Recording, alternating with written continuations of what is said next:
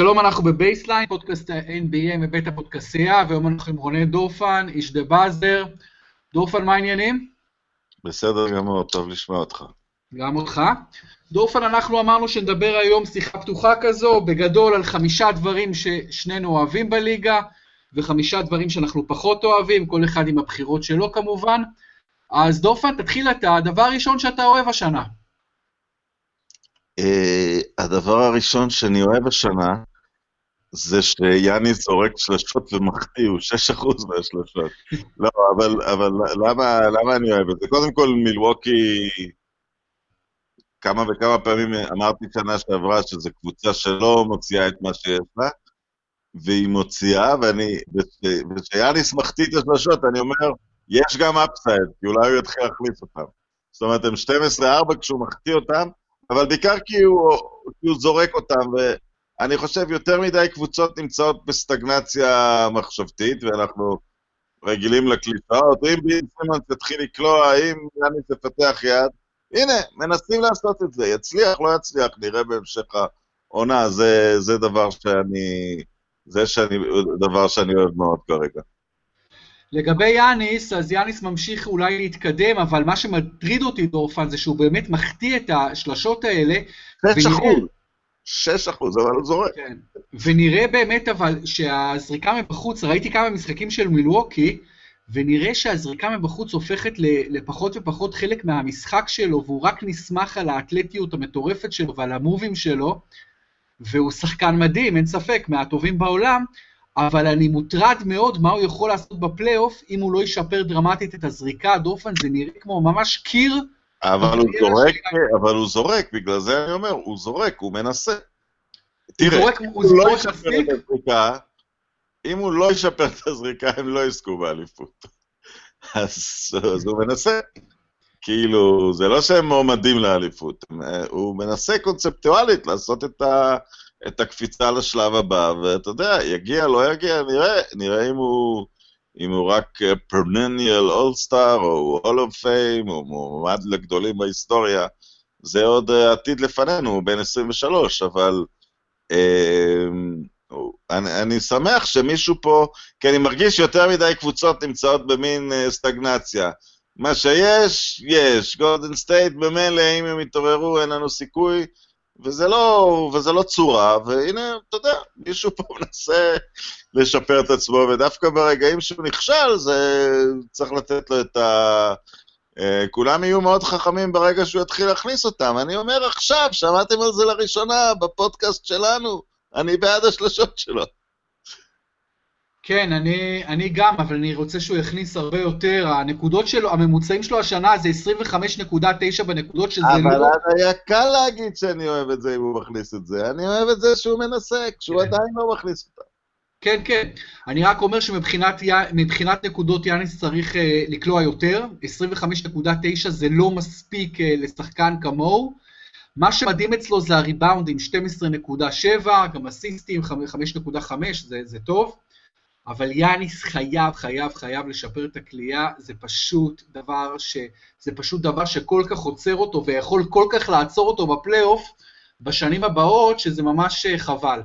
כן, אני... אבל הם 12-4 בנקודה הזאת, אז דברים נראים... כן, uh... כן, מ-12-4 הם, הם גם, תראה, הם גם הקיפו, הקיפו את יאניס קצת בשוטרים, מעל כולם כמובן אה, קריס מידלטון, הם קבוצה טובה, עם מאמן טוב, 12-4, אחלה פתיחת עונה. יאניס רק צריך, הוא לא צריך לקלוע 45% מהשלוש, הוא צריך לקלוע... הוא צריך שהשומר יצא אליו, הוא צריך להגיע ל-30 כן. ומשהו. כן, בדיוק, לא, מה פתאום 45 אחוז? אה, תראה, אוקיי, הדבר הראשון שאני אוהב, דורפן, זה שהליגה יותר תחרותית ממה שסברתי.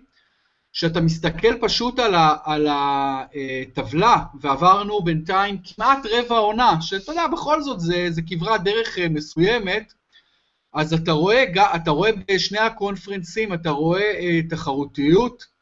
במזרח יש לך, אתה יודע, יש לך, אה, אין קבוצות שממש ממש בורחות לקונפרנס, ובמערב בכלל יש המון המון קבוצות תחרותיות, קבוצות כמו יוסטון, סקרמנטו, סן אנטוניו, שת, שת, אה, יוטה, קבוצות טובות, אה, שתיים מהן אפילו עם מאזן חיובי, קבוצות שכרגע מחוץ לפלייאוף. וגם, וגם גולדן סטייט, הרבה, הרבה, מאזן הרבה פחות טוב ממה שניתן היה לצפות. כן, אבל מה המאזן של סטפן קארי? זהו, בלי סטף, בלי סטף קרי, אז גולדן סטייט 2-4. ועם סטף קרי, המאזן שלהם הוא 10-2. לא כל כך מפתיע. לא, זה יעביר אותנו לדיון. יעבירו אותנו עוד מעט לדיון בפני עצמו ל-MVP. זה סגרתי, אתה יודע, יש איזה, בתוך השונאים של קארי, יש איזה אחד בפייסבוק שלי שמתעקש כבר שנים, הוא לכל היותר השחקן החמישי בחשיבותו בגולדן סטייט. אין לו. הוא כנראה הראשון, ובדוחק אפשר להפוך את זה לשני כשהם בסדרה נגד לברון ג'יימס. אם לברון ג'יימס לא על המגרש הוא הראשון, ואם לברון ג'יימס כן על המגרש אז הוא כנראה השני. אני אגיד משהו, אני אגיד משהו שאולי יישמע קצת מוזר, אולי אפילו לא ממש לוגי, אבל אני, אני ממש חושב, אני חושב ככה, אני חושב שסטף קרי השחקן הכי חשוב בגולדן סטייט, אבל, לא הוא, אבל הוא לא השחקן הכי טוב בגולדן סטייט. לא, דורנט השחקן הכי טוב. כן. אבל... ושני הדברים האלה הם לא... אבל זהו, הנקודה היא של כדי... דורנט הוא כמו טיל, ומישהו צריך... אתה יודע, הוא כמו הטנק, אבל האדם שבטנק ינצח. ומי ש... אתה יודע, ולהפעיל אותו כמו קארי, להבדיל מלהפעיל אותו כמו ווסטברוק, זה, זה ההבדל. לדעת לכוונן לו את המוח, כי, כי דורנט, ואנחנו גם כבר נקפוץ לדברים שאנחנו פחות אוהבים, הוא לא מחובר לגמרי לעצמו, ואם אין לו, הוא נורא צריך את ההיררכיה ואת המסגרת של גולדן סטייט, וכשקארי יוצא היא מתערבבת, ואנחנו רואים מה קרה עם, אה, עם, עם דריימון גרין, והוא כרגע לא הוסיף לעצמו נקודות העונה. וכמו שאתה אומר, המאזן של גולדן סטייט בלעדיו הוא גם בשבילו וגם בשביל תומפסון מאוד uh, מביך באיזשהו מקום. כן, אה, בדיוק. קודם כל זה מאוד מעניין מה שקרה. למה אני חושב שסטף השחקן הכי חשוב בגולדן סטייט? כי הוא מחולל את כל הסגנון ואת כל הרוח, אתה יודע, הוא מחולל את הכדורסל של גולדן סטייט, הוא באמת הגורם המחולל. נכון שדורנט שחקן אה, מדהים, דורנט זכה פעמיים ב-MVP final, finals MVP. אגב, יש גם, אפשר להתווכח שהוא שחקן לא פחות, לא פחות טוב מדורנט, אפשר להתווכח על הדבר הזה. אני חושב שדורנט קצת יותר טוב, אבל זו לא הנקודה. הנקודה שאת הסגנון אה, מחולל אה, קרי. עכשיו לגבי דורנט, אם אתה מדבר עליו אולי בפחות שאוהבים, אבל בוא נדבר על דורנט, כי חייבים לדבר על דורנט. תשמע, אני חושב, תראה, יש פה מצד אחד אה, שחקן, אני חושב, עם תדמית די שלילית, הוא, הוא לא אהוב אה, בליגה, הוא לא, הוא לא אהוב בעיקר בקרב אוהדי, אוהדי ה-NBA, גם בגלל המעבר שלו אה, לגולדן סטייט לפני כמה שנים, וגם יש הרבה אפילו אוהדי גולדן סטייט שלא משתגעים עליו כי הוא לא מוכן להתחייב לעתיד של גולדן סטייט, והוא אפילו אומרים שהוא כנראה יעזוב, וזה גם גרם אגב לפיצוץ עם דריימונד גרין, כי דריימונד אמר לו, אתה לא מחויב, אתה לא תהיה פה, אני אהיה פה. הוא לא טוב את ענייניו, והנקודה הממש עצובה בדבר, בעניין הזה, שהוא בטח לא בן אדם רע. לא, זהו, מצד שני רציתי להגיד, הוא לא בן אדם רע, הוא בחור רגיש, הוא בחור רגיש ודי אינטליגנטי ושחקן מדהים, ויחד עם זאת התדמית שלו לא טובה. אני לא יודע אם ראית את... אה, היה 25 שנים ל-ESPY, הטקס הזה של פרסי הספורט, ופייתון מנינג הנחה את זה, מה, מהענף הזה שאני כבר לא צופה בו, אבל פייתון הוא איש מאוד מצחיק. והוא פתח בסדרת uh, בדיחות, והוא ירד על כולם. הוא למשל פתח, הוא אמר, אני רוצה להגיד, בתחילת התוכנית, uh, לאוהדי אטלנטה, אתה זוכר, הם uh, שמטו את, הג... את, הפיגור, את היתרון הגדול הזה בסופרבול. אני אומר להם, כבר בתחילת התוכנית, שהם יחזרו ויהיו קבוצה גדולה, כי אני יודע שבהמשך התוכנית הם ירדמו. ואז הוא, הוא ככה, הוא ירד חזק על הרבה אנשים, וכולם צחקו על הבדיחות שלהם. ואז הוא אמר, ואני רוצה להעניק, להגיד לאחת הקבוצות המרשימות ביותר, נבחרת המתעמלות של ארה"ב, שזכתה בצורה כל כך משכנעת באולימפיאדה, הן היו כל כך משכנעות שקווין דורנט שוקל להצטרף אליהם. לא, והמצלמה הלכה על הפרצוף של דורנט, ולהבדיל מכל האחרים בקהל, מכל הענפים שצחקו מהבדיחות עליהם, הוא פשוט קפא. וואו. אתה צריך לראות את זה, הוא פשוט קפא. שריר לא זז, ומה שמצחיק, אימא של דורנט ישבה ליד דורנט והתפקעה מצחוק. היא לגמרי קול. הריל MVP, האמא שלו, ומשהו יושב על הבן אדם הזה. ואתה כן. יודע, יש לו את הכסף, יש לו כבר, הוא הצדיק, אה, אתה יודע, הוא, הוא לעולם לא יצדיק את המעבר לאלה שאומרים שאתה לא צריך לעבור למתחרה, אבל את מה שהוא רצה להשיג מהמעבר הוא השיג. והוא לא, האיש לא שקט, האיש לא שקט. כן, תראה, קווין דורנט הוא, הוא בכל... תראה, הוא בן אדם אה, סופר רגיש, הוא תמיד היה. כן. הוא, אגב, לכן הוא גם מגיב לתקשורת הרבה פעמים בצורה מאוד מאוד בוטה, אבל לא בבוטה בקטע של גסות רוח, בוטה בקטע של כאילו אתם אנשים חלאות, אתם אנשים רעים, אני לא יכול להתמודד איתכם כי אתם אנשים רעים. והיה לו איזה נאום לפני כמה שנים באוקלאומה סיטי, בסוף העונה הוא קיבל איזשהו פרס, או ה top scorer, או MVP או משהו, וכל מה שהוא עשה שם זה להגיד לעיתונאים כמה הם מתייחסים רע לראסל ווסטבוק, ואיך הוא וראסל ווסטבוק יותר מאחים, והוא התחיל לבכות שם, ואחרי, ואחרי, אחרי תקופה מסוימת הוא בכלל לא מדבר עם ראסל ווסטבוק. עכשיו גם אומרים על דורן, דור פאן, שהוא לא עבר לגולדן סטייט בשביל לזכות באליפויות, אומרים שהקטע של האליפויות קצת פחות מדבר אליו. אומרים שהוא עבר לשם כי מבחינה הוליסטית, מבחינת, המצב, מבחינת הכדורסל הנכון והמקום הנכון בחיים שלו, זה מה שהתאים לו, הארגון הזה, אבל זה לא שהוא כל כך רדף אחרי האליפויות. ועכשיו הוא. גם רוצה להמשיך הלאה, אתה מבין? זה לא הקטע של האליפויות אצלו שהכי הכי חשוב לו. אם הוא, אם הוא עבר בשביל הכדורסל ההוליסטי, אז לפרקים, כן, זה הגיע לפסגות כדורסל אה, לא, לא רגילות, ותמיד ברגע הנכון של העונה. אה, הופיע הכדורסל הנדיר גם אצלו. הפיינלים היו הדקות הכי טובות שלו. כן, אבל- לא רק כדורסל הוליסטי, בכלל, שהוא הוא, הוא ראה פתאום את החיים שלו, עוזבים את אוקלאומה סיטי, היה לו לחוץ מדי שם, היה לו קצת, הוא הרגיש שהוא הגיע שם כילד, ו, וכל החיים שלו כאדם בוגר היו שם, והוא רצה ללכת לביי אריה, אתה מבין? הוא רצה להעביר את מרכז החיים שלו למקום אחר. אני חייב, להגיד על ה- אני חייב להגיד על הדבר הזה. אם בוחרים אותך לסיאטל והקבוצה הולכת לאוקלאומה, זה fucking מעצבן. כן, נכון, אבל, אבל אוקלאומה סיטי, צריך להגיד, קודם כל יש, יצא, אומרים, ספר ספורט אדיר השנה, שנקרא, ראיתי בדיוק היום המלצה בניו יורק טיימס, נקרא Boom City. על כל מה שקורה בשנים האחרונות עם אוקלאומה סיטי, זה עיר שמשתפרת מאוד מאוד, והת'אנדר זה אחת הסיבות, והקבוצה הזו היא סופר סופר אהובה באוקלאומה סיטי, מקבלת כן. קהל מדהים, ואתה יודע, קווין דורנט היה האייקון הכי גדול, וזה שהוא עזב היה בעיניי דבר, לא עושים, אתה יודע, כמו שאומרים באמריקה, it's not done. הדברים האלה, it's not done. הוא כן עשה את זה, הוא שם זין על כולם, הוא כן עשה את זה. אבל בכל מקרה, הוא כנראה עוזב, אתה מבין? הוא כנראה כבר לא, כבר לא מספיק טוב לו בגולדן סטייט, והוא עוזב והלך. וכאוהד הניקס, אני רוצה לשאול אותך, להבדיל מבעבר, אה, יש לה כמעט אך ורק downside, זאת אומרת, יש שני תסריטים לעזיבה.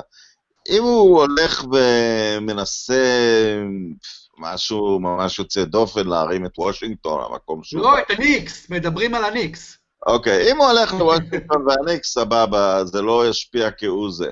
עכשיו, בוא נגיד שהוא הולך ללייקרס, ומצטרף ללברון. כן, גם זאת אפשרות, נכון? לא, אבל, אבל, אבל זאת אפשרות של, של lose, lose תיקו situation.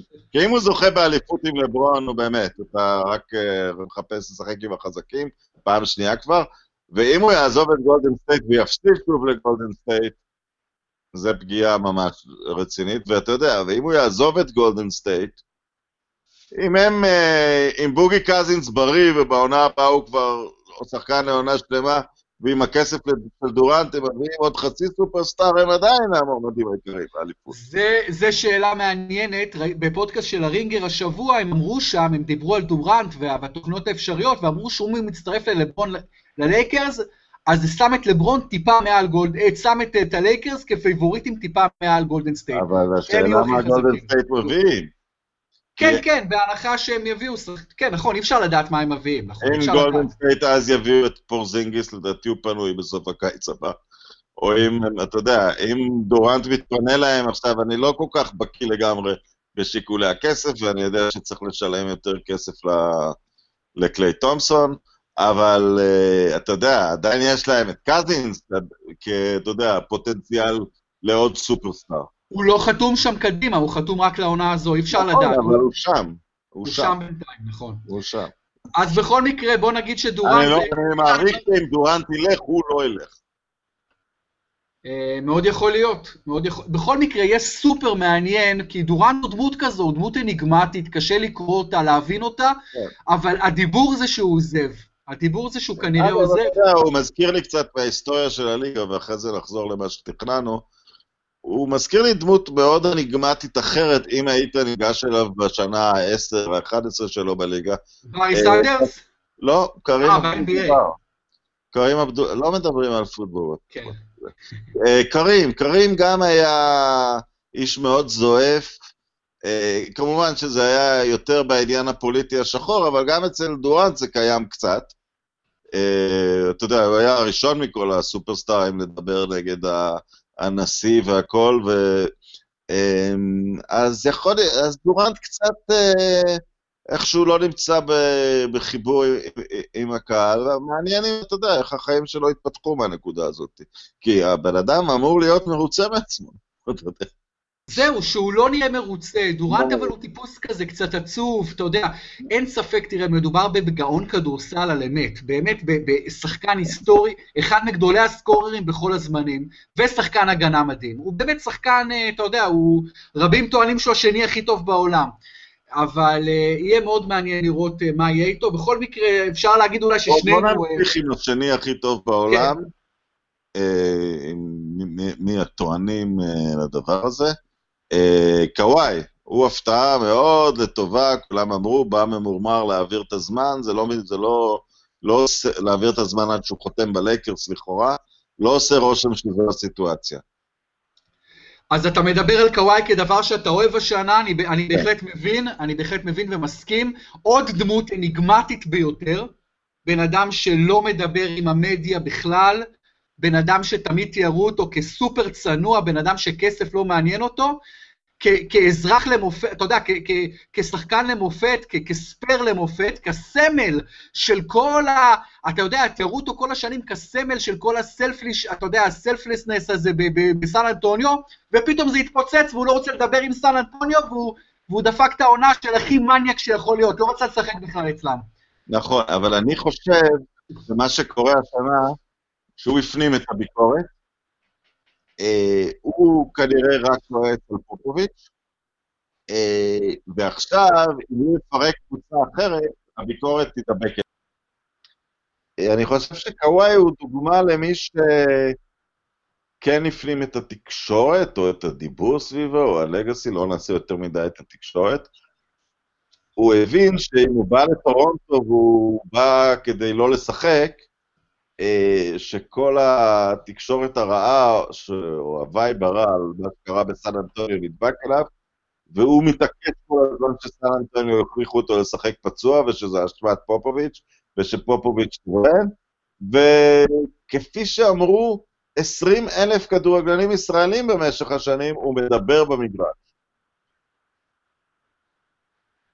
כן, אה, קוואי לנארד באמת אה, אה, משחק מצוין בטורונטו, אני לא חושב שהוא קורא תיגר על השחקן השני או השלישי הכי טוב בעולם, לא עד כדי כך, אני אפילו לא בטוח שהוא ב top חמש, אבל הוא בהחלט השתלב מצוין, הוא תורם 24.2 נקודות, 8.2 ריבאונד, אסיסטים, כמות מעטה מאוד, רק 3.2, אבל טורונטו עם המאזן הכי טוב בליגה, לא רק במזרח, עם 14-4, ועוד משהו חשוב, אה, דורפן, זה שקוואי לא משחק ב-back to back, הוא לא משחק אה, שני ערבים רצופים, אבל בהחלט אה, זה נראה שהוא משתלב מצוין, והשאלה אם הוא יחתום, כי אף אחד, אולי גם הוא עצמו, לא יודע מה הוא יעשה בלונג רן, מה הוא יעשה מעבר לעונה הזו, אז קוואי זה הדבר השני. אני אעבור לדבר השני שאני פחות אוהב, וזה, תראה, יש את הדבר המובן מאליו, דורפן, שיש יותר מדי משחקים בליגה, זה בעיה שכל שנה, ה-82 משחקים. אה, אני אגיד עוד משהו, אני לא אוהב את זה שכל הכוכבים הבינלאומיים כמעט, כבר מה-NBA, עזבו את כדורסל הנבחרות. פשוט לא מעניין אותם לשחק כדורסל נבחרות. אה, יש את ניקולה ווצ'ביץ', סנטר מונטנגרי נהדר באורלנדו, לא משחק בנבחרת. יאניס כמעט לא משחק בנבחרת. הקמרונים הנפלאים, אה, אתה יודע, אה, לא משחקים הקמרונים, אה, פסקל סיאקם וג'ואל אמביד, לא חושב שהם משחקים בנבחרת שלהם, מלא ספרדים לא משחקים, מלא צרפתים, אז אפשר להגיד דופן שהכדורסל נבחרות פשוט איבד את זה, פשוט לא מעניין יותר, לא רלוונטי בכלל, אם כל הכוכבים לא משחקים כמעט?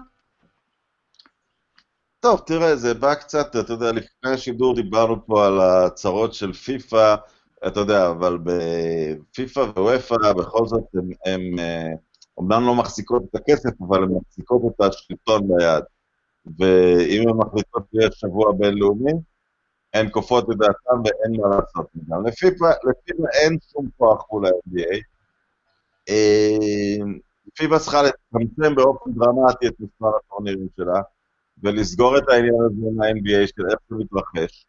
אה, אי אפשר לעשות אה, יורו של 24, ש-16 ממשיכות לשלב הבא, ומי שאף עוד משחק על מקומות 5-8, תהיו קצת הגיוניים. תהיו קצת הגיוניים. אף אחד לא שומר את הכוכבים של ריאל מדריד במונדיאל כדי לשחק על מקומות 5-8, אתה יודע. זה... אה, כל עוד פיבה תמשיך להיות אה, ארגון מגוחך, שאין לו שום מושג, אתה יודע, פיבה אפילו את הכדורסל האירופי מנהלת במין ליגה שהיא חצי לא שייכת לה, חצי קבוצות משוריינות, חצי קבוצות עולות. אה, זה לא ארגון שארגון רציני יכול לדבר איתם, ולכן, אתה יודע, אני לא הייתי מסתכל על זה כ... אנחנו בפודקאסט NBA, כמשהו שאני בכלל מאשים את ה-NBA. כמות המשחקים, 82, זה יותר מדי. אה, אתה יודע, אתה יודע ממה זה התחיל? אתה יודע מי ייסד את ה-NBA? אתה יודע, אנחנו עושים פודקאסט NBA, אתה יודע מי ייסד את ה-NBA? אני חושב שיזמים יהודים מניו יורק וטורונטו, לא, אבל לא היה הסיבה, הבעלי אולמות של ההוקי, היו נכון, להם נכון. ריקים. אז אמרו, נשחק כדורסל, כי כבר יש כמה, היו כמה ליגות מצליחות במזרח ארה"ב וגם בקנדה, אמרו, יאללה, נעשה ליגה אחת ונכניס אותם. אז ה-NBA נוסד במקור, והמספר המקודש הזה, של 82 משחקים, פשוט היה מספר הימים שלא משחקים הוקי במשך השנה. מכאן הגיע המספר הזה, ומה, ומה הבעיה? Uh, הכדורסל היה הרבה שנים תפור למספר המשחקים. מצ'אפ, בידודים, הכוכב עולה לקניות אחד על אחד, משחק 40 דקות, הולך הביתה. אה, כשעשו את שינוי החוקה ב-2002, התחיל כדורסל הרבה יותר דינמי. הם רצים הרבה יותר קילומטרים היום. ולמרות שיש פחות כסף, יש יותר פציעות, כי פתאום ה... אתה יודע, אתה הולך מול דטרויט, אתה תחטוף מריק מאון, הרבה אגרופים לפנים, זה לא יפגע לך בקרסול או בברכיים. אתה תרד, מדמם, ותחזור למשחק הבא. אבל הכדורסל החדש הוא, הוא, הוא מעמסה על הברכיים ועל ה... ועל הקרסוליים, ואנחנו רואים את הבעייתות בזה, ומספר המשחקים בהחלט לא מתאים לדרך שמשחקים היום. כי זה נהיה משחק אירובי, אם פעם היית אומר, כדורסל אתה יכול לשחק ארבע פעמים בשבוע וכדורגל פעמיים, אני לא חושב שהכדורגל אתה יכול בקושי פעמיים, וכדורסל ארבע פעמים זה, זה רצח. כן, תראה, אם אתה, אם אתה מסתכל נגיד על כדורסל אירופי בליגות המקומיות, אין ספק שמשחקים פה מעט מדי. בטח בישראל, שמרבית הקבוצות משחקות פעם בשבוע, זה דבר מגוחך. זה דבר שהוא לא, לא כן. עולה על הדעת, זה, זה ברור.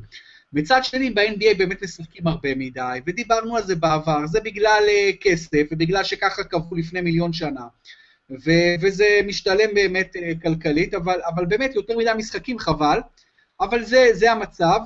בוא, בוא נעבור לדבר, אה, יש לך משהו, עוד משהו שאתה רוצה ככה בטור, בטור השלילי, או נעבור לחיובי? אה, בטור השלילי, בוסטון סרטיס. או. אה, אני חושב, אתה יודע, הקבוצה הזאת הייתה אמורה, אתה יודע, הם הגיעו בלי קיירי ובלי היוורד לגמר של השנה שעברה, ועם רוקים שנכנסים לעונה השנייה, ואני חושב ש... אתה יודע, זה הכל בתנועה, אנחנו מדברים בקצת פחות מרבע עונה. אה, אה, ברד סטיבנס כאילו אה, לא משתלט על הפרארי, והדבר שאני חושב שהוא לא משתלט עליו זה ההיררכיה. אני חושב שהוא לא... הוא צריך להחליט, לנחש, לקבוע מי הכוכבים של הקבוצה. אני חושב שזו הסיבה העיקרית שהם 9-8 כרגע.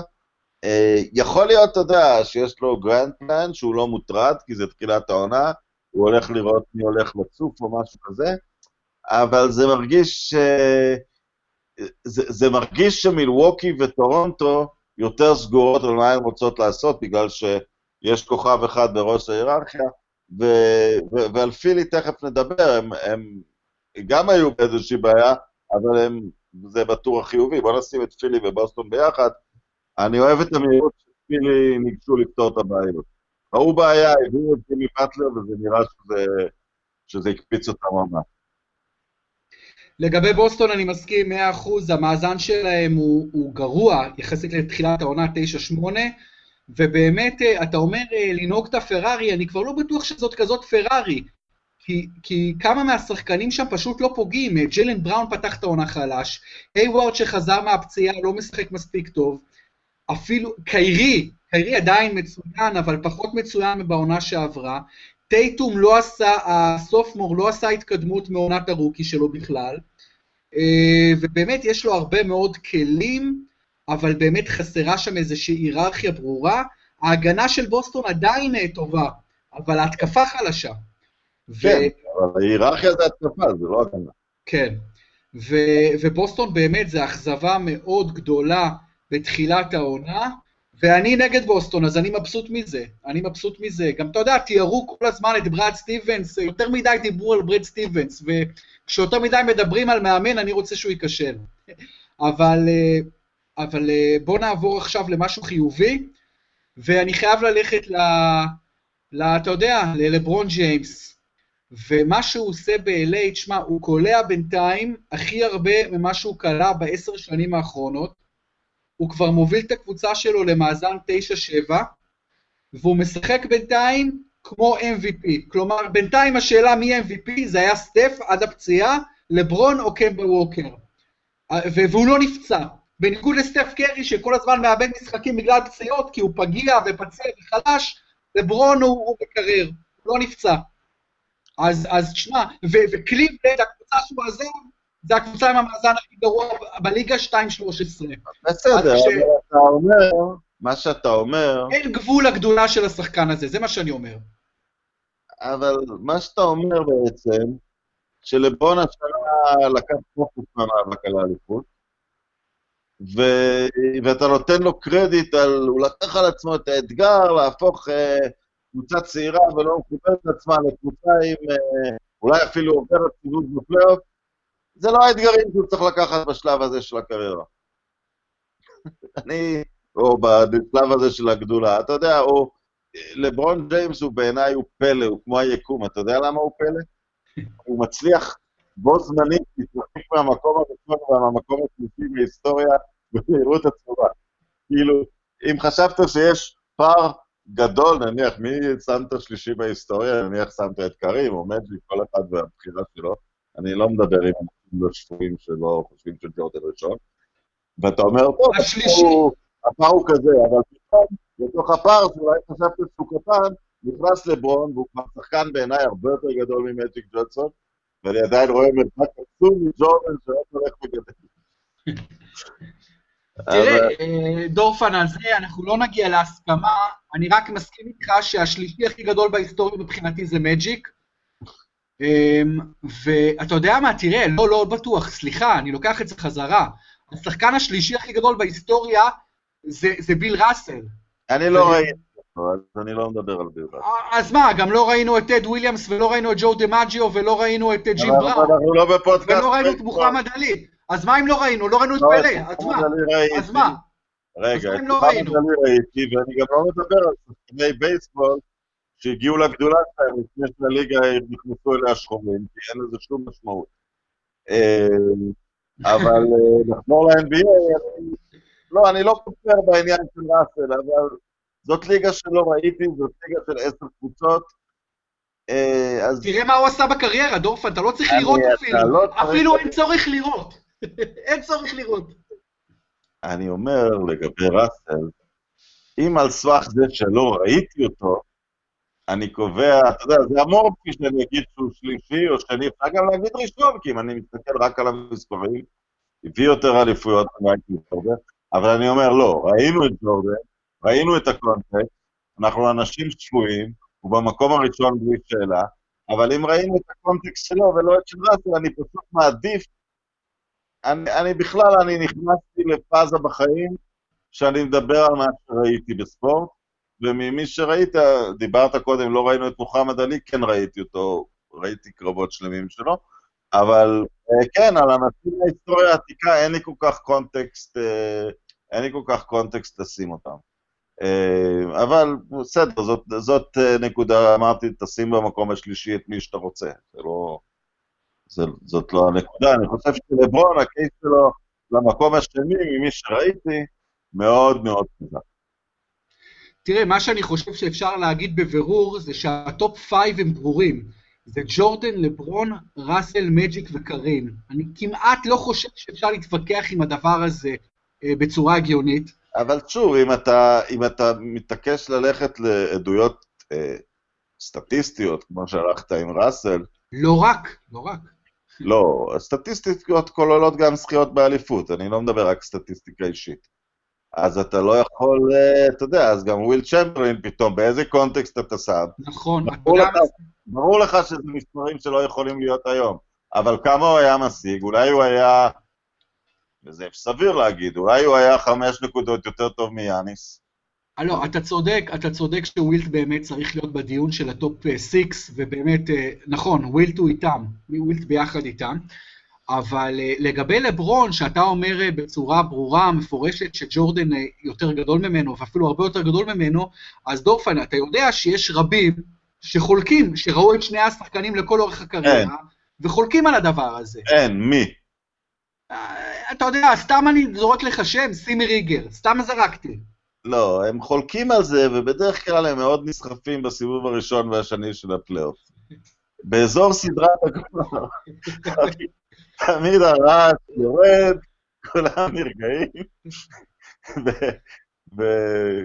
ותודה שבתקופת סדרת הגמר בדרך כלל זה נעלם. תראה, אפשר לשפוט את זה, אפשר לשפוט את זה, לדעתי, בשלוש דרכים. את מי אתה לוקח למשחק בודד? את מי אתה לוקח לעונה בודדת? ואת מי אתה לוקח לקריירה שלמה. אה, למשחק בודד או סדרת גמר בודדת, אתה יודע, אתה לא תפסיד עם מייקל ג'ורדן. אה, אתה יודע, עם הפערים לא... עם מייקל בסיוע אתה לא תפסיד. ולקריירה שלמה, אז דווקא לברון הוא לא מי ש... אתה יודע, אז אתה יכול להגיד, אה, אז אתה יכול להשוות את לברון אפילו לטים דנקן, כי מה נבנה סביבו, ושחקנים השתפרו, ו... והגישה ההוליסטית, דנקן היה שם, אז הכל קרה טוב. ו- ויש בזה מה. נניח לפחות בדיון של המאה ה-21 נניח. אם אתה אומר דנקן מול קובי. קובי שחקן יותר טוב, אבל את מי אני לוקח לכל הקריירה? כנראה את דנקן. נכון.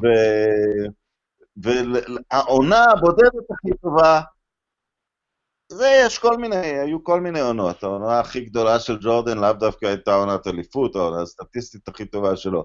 אבל אתה אומר, שחקן ברגע השיא שלו? אני חושב שגם. אני חושב שגם. אני באמת, אני לא רואה מצב שלא הייתי לוקח אותו, שיש איזושהי שאלה על השולחן. אה, תראה, תראה, אתה אומר פה כמה דברים, כי תראה, להגיד השחקן הכי גדול ולהגיד השחקן שהגיע לנקודת השיא הכי גבוהה זה שני דברים קצת שונים, זה לא בדיוק אותו דבר.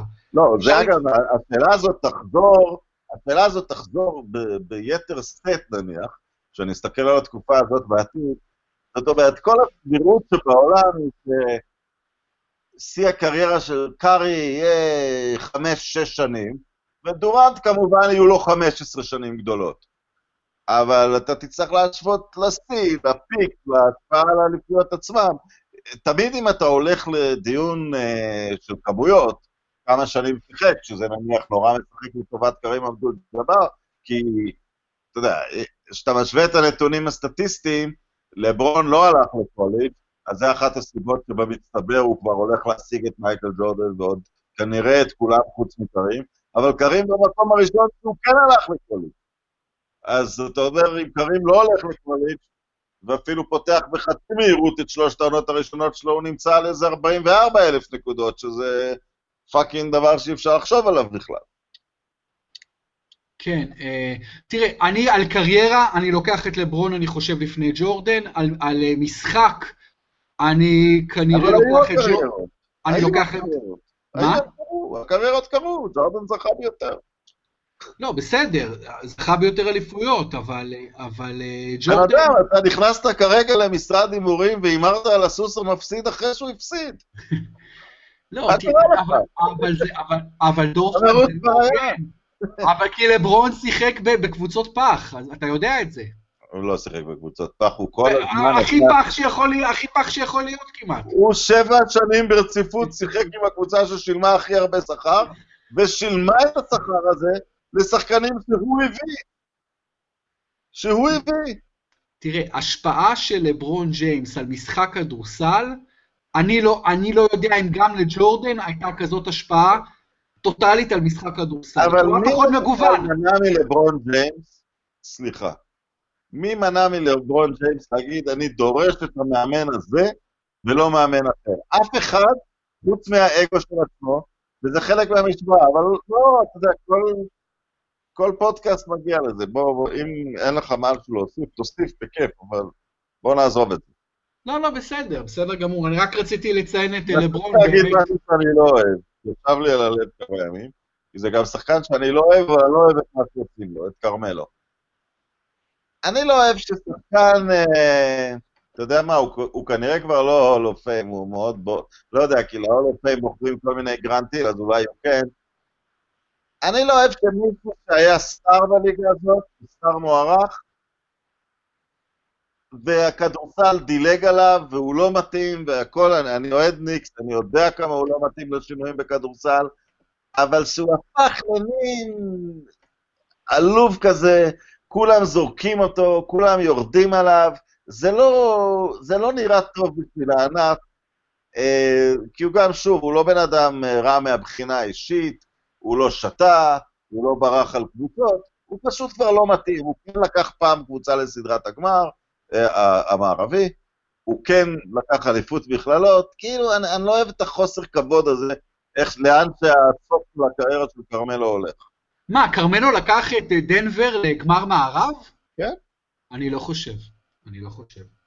אני לא חושב שהם אף פעם הגיעו קרוב לגמר מערב אפילו. אני לא יודע אפילו לגבי חצי גמר מערב. צריך לבדוק את זה, אבל אני לא חושב. אה, בצעירותו, תשמע, כרמלו הוא סקורר ענק, ומה שהוא עשה בסירקיו זה שלו, ומה שהוא עשה בנבחרת האולימפית זה שלו, והוא סקורר ענק. אני לא חושב שהוא הולו פיימר, והוא לא צריך להיות שתיין, או טיפוס שלילי, או משהו כזה. הוא שחקן אנוכי, והוא שחקן שהיה בסוף, אתה יודע, שחקן שפגע בקבוצות שלו גם במובנים מסוימים, אה, בגלל הסגנון משחק שלו, בגלל האגו שלו, ו, ובסופו של דבר הוא נזרק עכשיו, יוסטון זורקת אותו, אתה מבין? אני לא אומר לדרוך עליו, חלילה, הוא כוכב, הוא כוכב היה הרבה שנים. אדוני, 2008-2009, אני קורא מוויקיפדיה, Lost Conference Final to Lakers 4-2. וואלה. אדוני, הבן אדם פה, אני אומר שהוא לא מתאים, אבל, אבל אתה יודע, אוקלאומה לקחה אותו מניו יורק. חשבו שאיכשהו זה יסתדר שם, יכלו לשאול אותי. לא עבד. אחרי מה שקרה, אתה יודע, יוסטון, הדרל מארי הזה, הנודניק הזה, עם כל השיטות שלו, מה, אתה לא ידעת שהוא לא יתאים? להחתים אותו, עכשיו לא ברור אם זורקים אותו, כל מיני דברים. זה קצת... אה, מה, אתם בוחנים אותו? זה ידוע מי זה כרמלו. ולא יודע, זה, זה, זה עושה תחושה לא נוחה, כי יושבים כל הסטטיסטיקאים ויורדים עליו, והוא לא מתאים לזה, והוא לא מתאים לזה, וכולם נורא חכמים שצריך לשחק כמו גולדן סטייט, אבל אתה יודע, בסדר. כן. הוא אומרים אה, אולי יעבור לסין, לא יודעים מה יהיה איתו עם כרמלו. מה עם, אה, עם אה, מכבי? מכבי? למה שהוא ירצה להיות במכבי? הוא? איבד פה- לא, משהו? אוקיי. אז למה לא ריאל מדריד? כי הוא ילך לשוק הסיני, אם הוא- אם הוא בכלל יעזוב את אמריקה, הוא ירצה את השוק הסיני. מה הוא צריך? לחפש זה- באירופה? זה כסף בשבילו? אה, אני חושב שמסביב לכדורסל יש הרבה יותר אפשרויות של, אתה יודע, ספונסר שיפס כאלה, בטח. אוקיי, שילך לסין. כן. סין, אגב, החליפה לא מעט את אירופה כשוק הכי אטרקטיבי לכל מיני ריג'קט של NBA. זה כבר לא מעט שנים ככה, אתה יודע, סין היום זה, לפי דעתי, יותר אטרקטיבי לאמריקאים מאשר אירופה. אפילו הרמות הגבוהות באירופה. כי הכדורסל, בינינו, דורפן, הכדורסל באירופה זה, זה, זה באמת, זה מתחת לכל ביקורת, הכדורסל, אה, המפעלים כאן, ממש. אדוני, 15 עונות רצופות של 20 נקודות. תן לו כבוד. כמה עונות רצופות? 15 עונות רצופות מעל... לא, לא, הוא scorer מזהיר.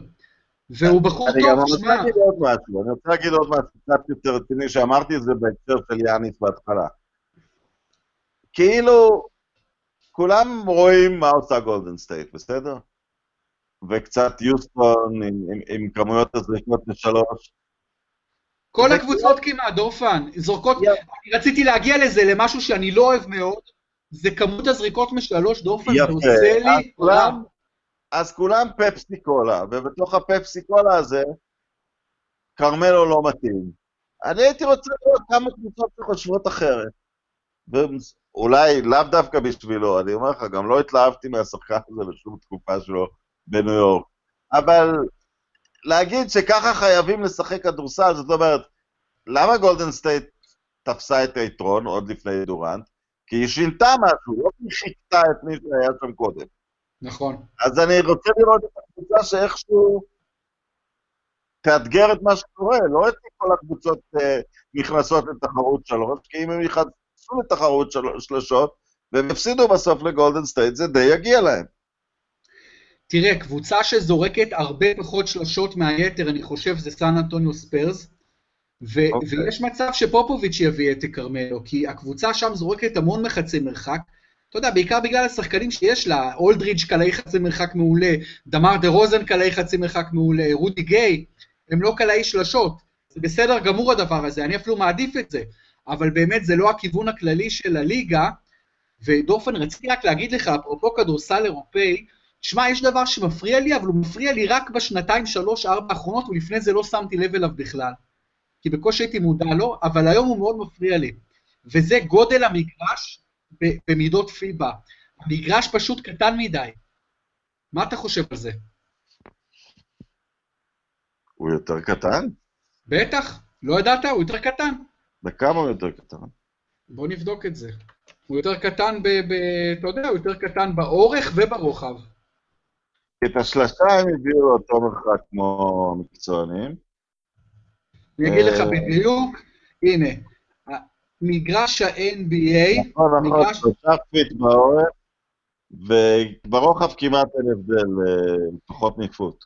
רגע, אז בוא בוא נראה, יש לי פה את ההשוואות. 60 סנטימטר באורך, ו... 65 וח- 65 סנטימטר באורך ו-24 סנטימטר ברוחב. אז אתה יודע, זה כפול זה, אה, הוא אה. פשוט- הוא פשוט יותר קטן, גם ברוחב וגם אני באורך. אגיד לך מה הבעיה עם זה. וזה אני- מפריע לי מאוד בעיניים. אבל אני אגיד לך מה הבעיה עם זה, כן. אתן לך דוגמה, לפני כמה שנים בא ג'ינו אוריאמה, אתה יודע מי זה? המאמן של יוקון נשים, ברור. שהם 7,312 שנים ברציפות לא הפסידו, ו-8,400 שנים ברציפות אלופים. כן, אחד ממאמני הכדורסל הגדולים ב-20-30 שנה האחרונות באופן כללי. לפני כמה זמן, אה, בריצת משוכות, בכדורעף, בכל מיני ענפים, הנשים צריכות לקפוץ קצת פחות גבוה, כי הן קצת פחות אתלטיות.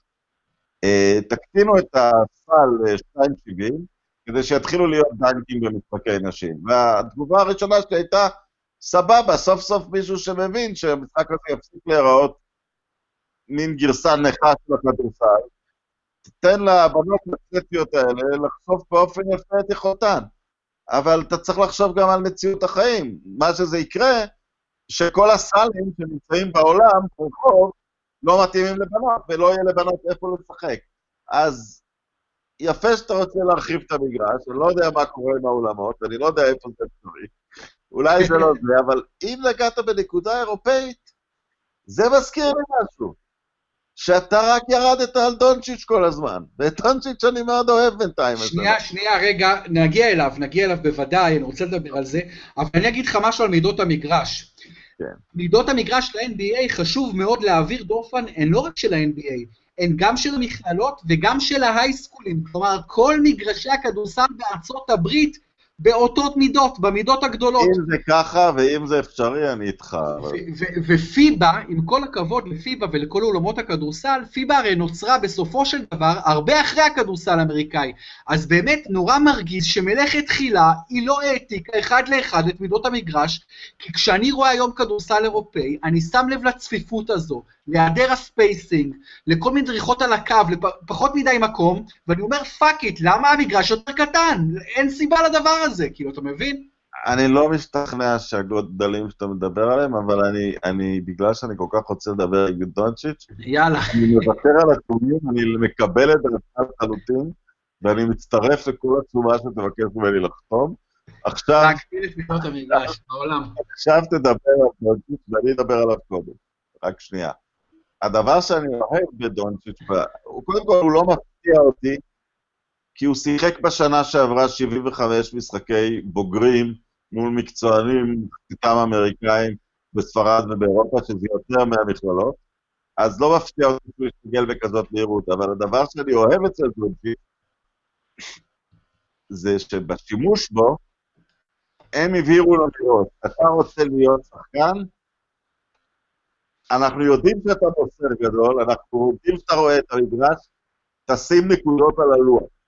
וסטיב נאש פעם אמר את זה, שתמיד היה לו פתרון, ותמיד חשבו שהוא שחקן מבריק, ואז בא דוני נלסון ואמר לו, cut this bullshit של 13 נקודות למשחק. שים נקודות על הלוח. ודונצ'יץ' מהרגע הראשון נותן לזה עדיפות, ואני חושב שהוא עושה מעשה נכון, הוא מעל 20 נקודות כרגע, הוא מעל 19, אה, הוא קולע יפה, הוא בכל מיני צורות, וברגע שהוא ישיג את הכבוד לקליעה שלו, שהוא משיג את זה במהירות, אז המשחק ייפתח בשביל המסירות שלו. אליך, יואב בורוביץ'.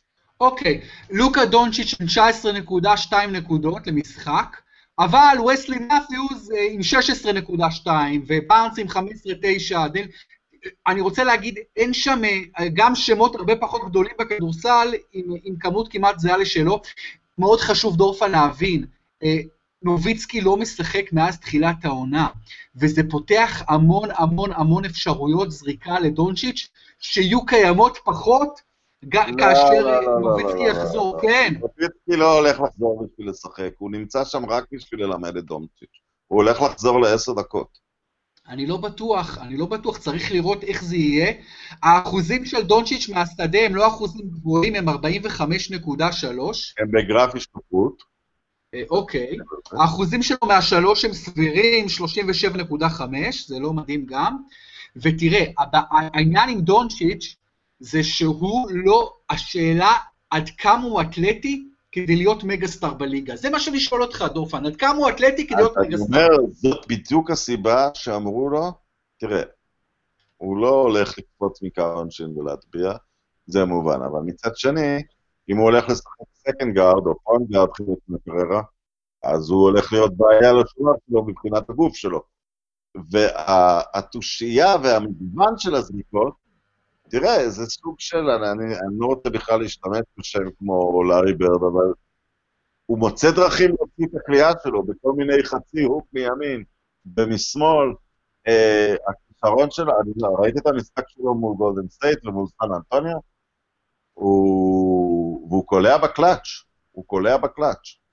והוא... כן. יש לו את הפיידווי הזה תוך כדי ריצה, יש לו תוך כדי ריצה את הפיידווי הזה, שהוא פתאום חוזר צעד את השלוש. זה לא הטבעה מרשימה על הראש של מישהו, זה דבר בלתי אפשרי לשמירה. בוא אני אגיד לך משהו מעניין, אתה יודע אם היית שואל אותי לפני חמש דקות מה הגובה של דונצ'יץ', הייתי אומר לך, נראה לי הוא 2.6, 2.7, לא, הוא 2.1. הוא 2.1. כן. הוא לא גבוה.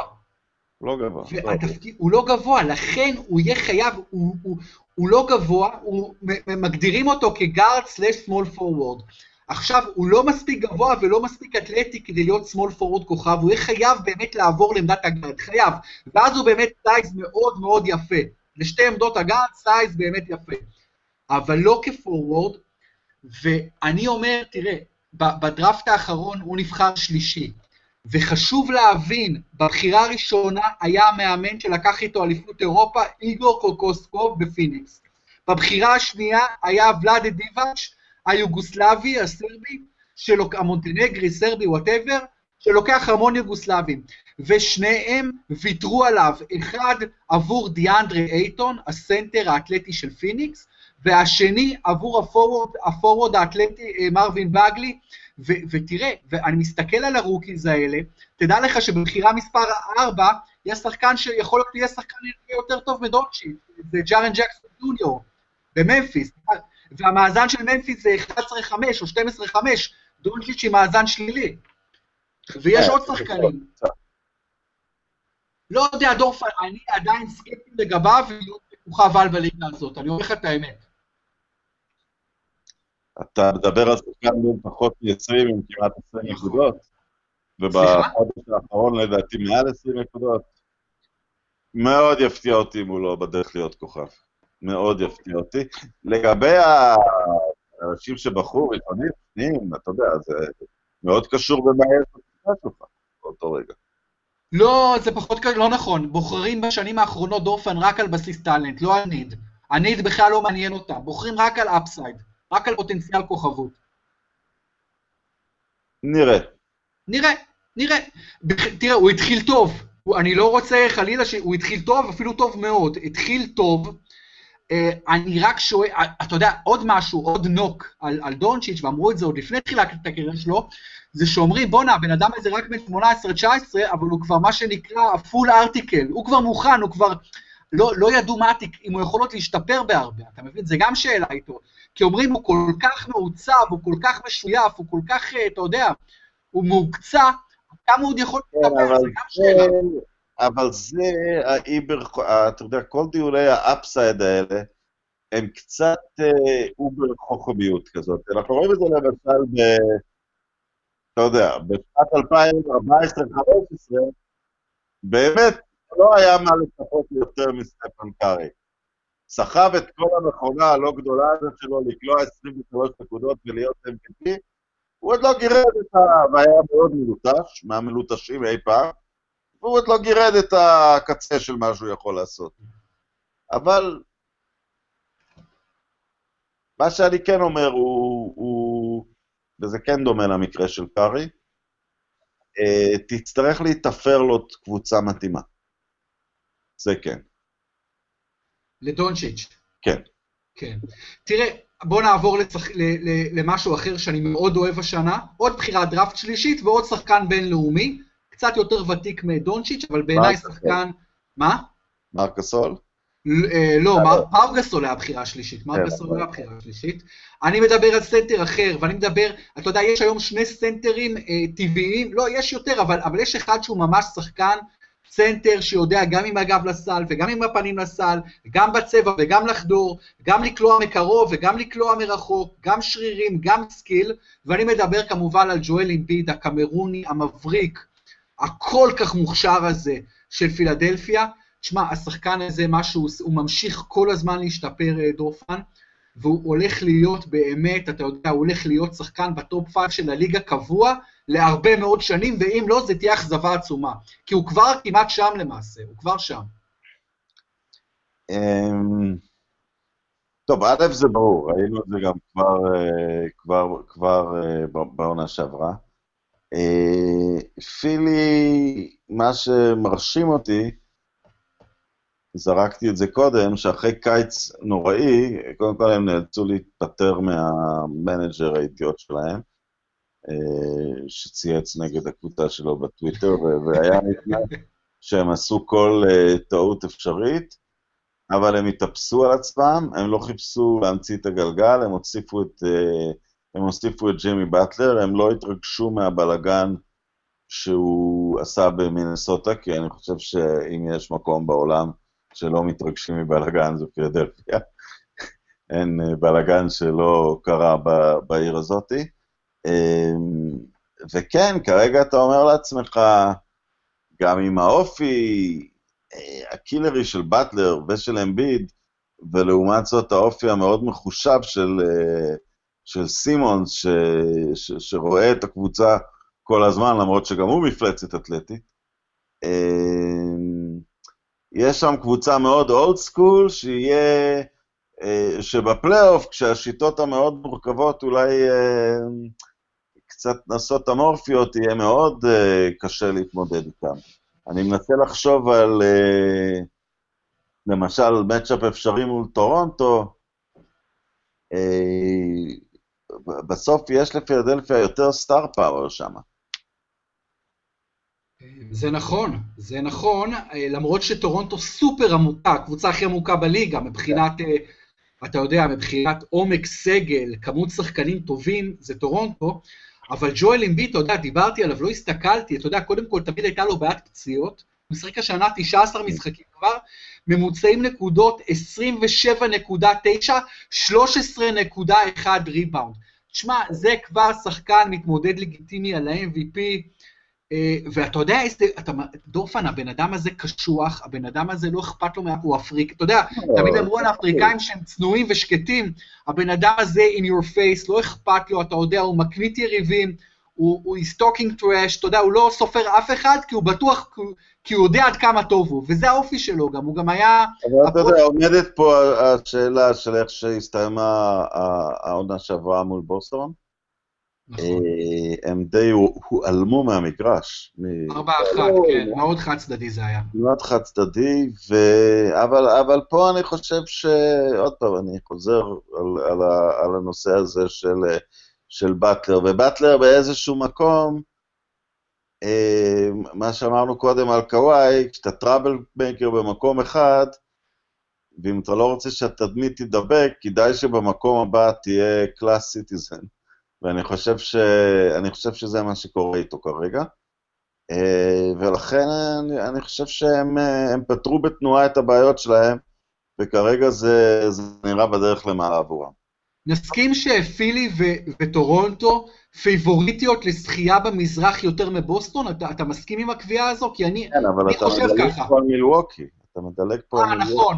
כי אני חושב שמילווקי זה, זה רמה אחת מתחת, מילווקי אחלה, אבל אני חושב שהפוטנציאל של פילי ושל טורונטו הכי גבוה. כרגע הייתי מהמר על אה, פילי, אם הייתי צריך, הלוואי, הלוואי, גם אני אוהב את טורונטו. אה, זה כרגע רק עניין, אה, אתה יודע, באטלר זה עניין חדש, ואם זה אפילו תן איזה חודש עוד להשתפר קצת, אולי הם יהיו, אולי הם יהיו הקבוצה הכי טובה. אה, אני, אני לא נוטה לשים את מילווקי רמה אחת מתחת, אני חושב ש... אתה יודע, כשאני רואה שיפור בקבוצה, אז, אז יש שני uh, דרכים לראות את זה. שחקן התחיל, או, או כמה שחקנים התחילו ללהוט, ואז אתה אומר, בסדר, זה, זה ייגמר בשלב מסוים. אבל פה הם החליפו את ג'ייסון קיד בבודנהוזר, ואתה יודע, הם, הם, הם, הם, הם עלו שתי דרגות במאמן. אבל אין להם... אין להם ביגמן, דורפן. אין ש... הביגמן שלהם זה לופז שזורק שלושות כל היום. אה, לפי לי יש לא את אמביג. זה לא משנה, כי, בהגנה יאניס הוא הביגמן. יאני, לא. אני לא יודע, יאניס ישמור על אמביד, יאניס ישמור על סרג'י באקה, יכול להיות, אה, אה, יכול להיות. לטורונטו יש ביגמנים, ואפרופו אפריקאים, תראה מה אמביד עושה בליגה. תראה מה בן ארצו פסקל סיאק, הצעיר הקמרוני בטורונטו, דורפן, שחקן שאם לא יצא לך לראות אותו מספיק, תראה אותו. הוא, הוא מדהים, הוא שחקן פשוט לא יאמן איך הוא רץ את המגרש, כמה הוא מגוון, כמה הוא מוכשר, כמה הוא תורם באין ספור פרמטרים. פשוט שיחוק אדיר של, ה, של ה general manager האפריקאי, הקנייתי של, של טורונטו, general manager אדיר, מסה יוג'ירי, שבנה שם סגל עמוק ואיכותי. אני חשבתי שהוא הודי. לא, לא, הוא קנייתי, הוא אה. קנייתי, ועוד אפריקאי מצוין זה כמובן סרג' איבקה, שנותן עונת קאמבק אדירה בטורונטו, שחקן מצוין, גם בלוקים, גם קליעות.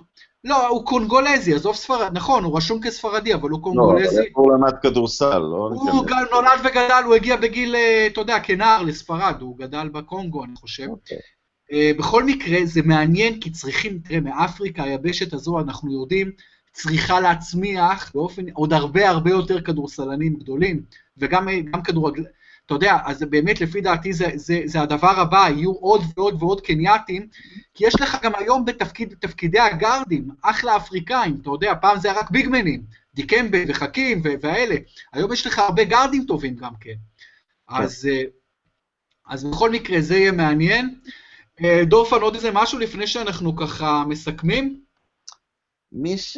אתה יודע, בתחילת השבוע שאמרנו על מי, אה, מי נראה מצוין, אה, חשבתי על יוקיץ', אבל פתאום דנבר אה, פגעו באיזה קיר ו... וממש לא הולך להם. לא, אני לא חושב ש... אני חושב שאנחנו... גם סן אנטוניו עשתה יותר רעש בסוף ממה שהיא באמת... אתה יודע, זה, זה, זה התחיל מצוין, אבל נראה שימיהם הגדולים אולי הסתיימו. לא, אין לי מה להוסיף. אוקיי, אני רק, אתה יודע, מילה טובה לפורטלנד, ששוב נותנת יופי של... אה, רגע, רגע, רגע, רגע, רגע. אנחנו צריכים עוד שעה לדבר על זה. קמבה ווקר. אה, קמבה, קמבה. שחקן, וזו קבוצה שאתה אף פעם לא מצפה שיקרה שם משהו. נכון. כי אין שם כלום חוץ ממנו, אין כמעט כלום שם, דורפן, זה פשוט קבוצה של... זה רק תחביב של מייקל ג'ורדן, ולא אכפת לו, כי ג'ורדן כל כך גדול, אז זה לא חשוב לו אם הוא ייכשל כבעלי קבוצה, כי זה, אבל קמבר הוא שחקן, זה לא יאומן. תראה, קודם כל לגבי ג'ורדן, אני חושב שיש לפחות שני ענפי ספורט שג'ורדן יותר אוהב מכדורסל, וזה גולף ואופנועים. אתה יודע, זה תשוקות יותר גדולות אצלו מכדורסל, זה למרות שהוא בעלים של קבוצה והיה גדול אולי שחקני הכדורסל בהיסטוריה, זה, זה, וקמבה, תשמע, קמבה הוא פשוט סיפור, כתבתי עליו אתמול בפייסבוק, אתה יודע, כי ראיתי אותו מנצח לבד את בוסטון ב-43 נקודות, וזה אחרי שהוא כלה 60 והפסיד לפילי, ואתה יודע, השחקן הזה הביא, הביא בעצמו אליפות מכללות לקונטיקט, הוא פשוט, he's a great great player, שלא מקבל שום ריספקט, דופק 30 למשחק. כאילו לא קיים. מטר לא קיים, הוא כאילו אקס טריטוריאלי לליגה, מטר שמונים וחמש, פשוט גיבור כדורסל, ושחקן שלא מדברים עליו לעולם, ולכן לפי דעתי הוא מספר אחד, אם אתה אומר לי תבחר MVP עכשיו, זה לא לברון ולא, ולא סטף ולא זה, זה קמבה ווקר. אלן אייברסון של זמננו. משהו כזה, משהו כזה, למרות שהוא לא מוכשר, הוא, הוא דרגה אחת מתחת לאייברסון בכישרון, כי אין לו את האקספלוסיבנס של אייברסון, למרות שהוא אתה יודע, הוא חודר נפלא. אבל באמת, אחלה שחקן, ויופי שעוד יש מקום בכדורסל, כי עוד דבר לדבר עליו, דורפן, אתה יודע, השחקנים יותר גדולים היום. אתה אומר, הכדורסל, אה, סטף קרי הפך אותו לדמוקרטי יותר וזה, אבל בתכלס, השחקנים יותר גבוהים מאי פעם ויותר חזקים ואתלטים מאי פעם. אממ, אבל לא, לא, לא, לא המשיגי נקודות. לא יודע לגבי זה, צריך לא, לבדוק. יכול להיות שמה שאתה אומר יצר תופעה... הפעם, אם היה לך mismatch בגדולים, כלומר, את יואינג, את רובינסון, את אולאג'וואן או שאקיל, פשוט דחפת לשם את הכדור כל הזמן. היום אולי יש פחות mismatch ים בגדולים, כי יש יותר, אז אתה מוצא את זה דווקא בקטנים. זה, זה מה, כי, כי הליגה הולכת לצבירת נקודות של שחקנים קטנים יותר עם, עם השנים. אז זה, זה זה מעניין, כי, כי אתה צודק, בגודל הפיזי כאילו יש uh, גידול, אבל אולי זה קצת uh, מאזן את עצמו בין הקבוצות. והקמבה ווקרים של העולם ודמיאן לילארד, יש, uh, יש כרגע שלושה שחקנים מעל 30 נקודות ושלושה נמוכים. בוא נבדוק באמת את ה top 10 של הקלעים. קמבה, קמבה קטן. לדעתי ווקר, לילארד וקארי מעל 30 למשחק. כן, קארי כבר ירד, קארי יהיה לו מספיק משחקים כבר להיכנס ל list. אבל הוא בטח היה שם בממוצעים, אבל, אבל כן, קמבה אה, קטן, ג'יימס הרדן הוא guard, הוא לא guard כל כך קטן, אבל הוא, הוא בהחלט second אה, guard, הוא 2-1, דמיאן לילארד קטן, ודמר דה רוזן הוא 2 לא גדול במיוחד, וגם זק לוין, אז כן, באמת, השאר הקלעים זה לברון, אה, ג'ואל אמביד, אנטוני דייוויס, קווין דורנט, יאניס, אה, אבל כן. אמ, אגב, לכם, לניקס יש guard שקולע לא מעט בכלל, כמעט 25 טים הארדווי ג'וניור, יופי של שחקן אגב, אה, וגם אבא שלו היה שחקן אפילו יותר גדול. בכל מקרה, הליגה מעניינת, אתה יודע, דופן, לא אמרתי את הדבר הכי מובן מאליו, אבל אני רואה משחק כל לילה, משדרים פה שני משחקים כל לילה, ורוב המשחקים ממש אחלה, כלומר הכדורסל הוא באמת אחלה של כדורסל, חבל שזורקים יותר מדי לשלוש, אבל אין מה לעשות, לי זה, אני פחות אוהב. אבל הליגה אחלה, הליגה במקום טוב אני חושב. מה אתה חושב באופן כללי לגבי הליגה? אני לא אגיד את זה ב, ב, בנקודה הזאת. אני חושב ש... יש קפיצה של כמעט שמונה נקודות בנקודות למשחק. הרמה גבוהה, אתה מבין? הרמת הכדורסל שאתה רואה היא רמה גבוהה. כן, אבל זו קפיצה קצת דרמטית מדי ב... בכמויות הנקודות בשביל עונה אחת. קפיצה מטורפת. ניצן פלד אמר פה משהו מאוד מעניין, דורפן, לפני שבועיים-שלושה, שהוא בדק על פני ה-20-25 שנה האחרונות, והמתאם, הקוניונקטורה, בין הצטיינות הגנתית להצלחה הלכה, הולכת ויורדת, ו- ו- והמתאם בין הצטיינות התקפית להצלחה הולכת ועולה. הוא אומר, כלומר, היום יכול, אתה יכול לבחור תאורטית MVP, שהוא לא יהיה אחד מהמאה שחקני ההגנה הכי טובים בליגה, כי הלי, הפרימיום היום הוא אלפה, זה הכיוון שהליגה הלכה אליו. כן, אבל לא אני חושב שזה קצת, עכשיו, אני לא יודע אם הפרמטרים שהוא הלך אליהם הם... אה, תמיד ה... תמיד הנתון אה, שהכי ניבא את האלופה היה אחוזי הכלייה של היריבות. אז, אה, ואני חושב שבסוף, כשמגיע הקווץ', בהנחה שגולדן סטייט תסדר את ענייניה, היכולת שלה בהגנה היא השובר שוויון, לא בהתקפה. אגב, אני חושב שהדבר הזה, הטרנד הזה, אה, קיים גם בכדורגל. גם בכדורגל אני חושב התקפה היום יותר חשובה מאשר בעבר. לא, אבל בכדורגל זה תמיד... חשבון, על חשבון ההגנה, כן. הכדורגל זה ענף אה, מוטה, סטט... מוטה כלכלית, זאת אומרת, מעטים המפגשים בין קבוצות צמרת לקבוצות עם אותו תקציב, אז זה לא, זה לא כל כך רלוונטי, הדבר הזה. הוא מראש מתחיל בגישה של קבוצה אחת מגינה וקבוצה אחת מתקיפה. אבל אה, אתה יודע, בסוף אתה צריך לשאול שתהיה על המגרש חמישיית המוות של גולדן סטייט הגנתית, אם משהו יכול להתמודד נגדה. בסדר, אבל אתה שוכח איזה עילויים התקפיים הם, עם כל הכבוד ל defense שלהם. אתה יודע, הם עדיין יותר עילויים כמתקיפים מאשר כמגינים, אתה מסכים איתי? אבל, השאל, אבל הפער שלהם מיוסטון הוא יותר בהגנה מבהתקפה.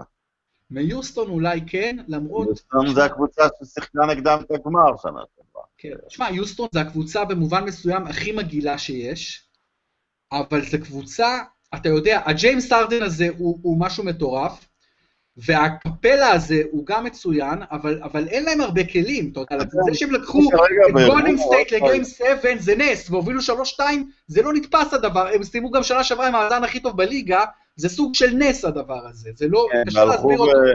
הלכו וזרקו את השחקני ההגנה שלהם. ראיתי אגב יום אחד את הג'נרל מן שלהם, טרל מארי, בא לפרשם את השחמט. לא יודע אם אתה עוקב, השחמט נמצא בתשע, אחרי תשע משחקים, נגמרו תשעת תיקואים. אה, ומארי הוא דווקא, הוא דווקא מתמצא. כן, הוא אינטלקטואל כזה, הוא בוגר, הוא בחור מאוד חכם. לא, הוא מכיר את השחמט שלו. כן. כן. שילך לשחמט. ואפרופו יוסטון רוקטס, במשחק הכי הכי חשוב, בגיים 7 של המערב, הם שברו שיא שלילי של כל הזמנים בהחטאות שלשות רצופות, זה היה, אם אני לא טועה, 27-28 שלשות רצופות מוחטאות. אז עם כל השל... אתה יודע, מה שהעלה אותם, בסוף קבר אותם. מישהו שמר עליהם. אוקיי. לא רק, זה לא רק זה, דורפן, זה לא רק זה. זה לא רק שמירה, זה, זה מעבר. אה, בכל אופן, אה, דורפן היה נהדר, אנחנו נמשיך לדבר במהלך העונה, נכון?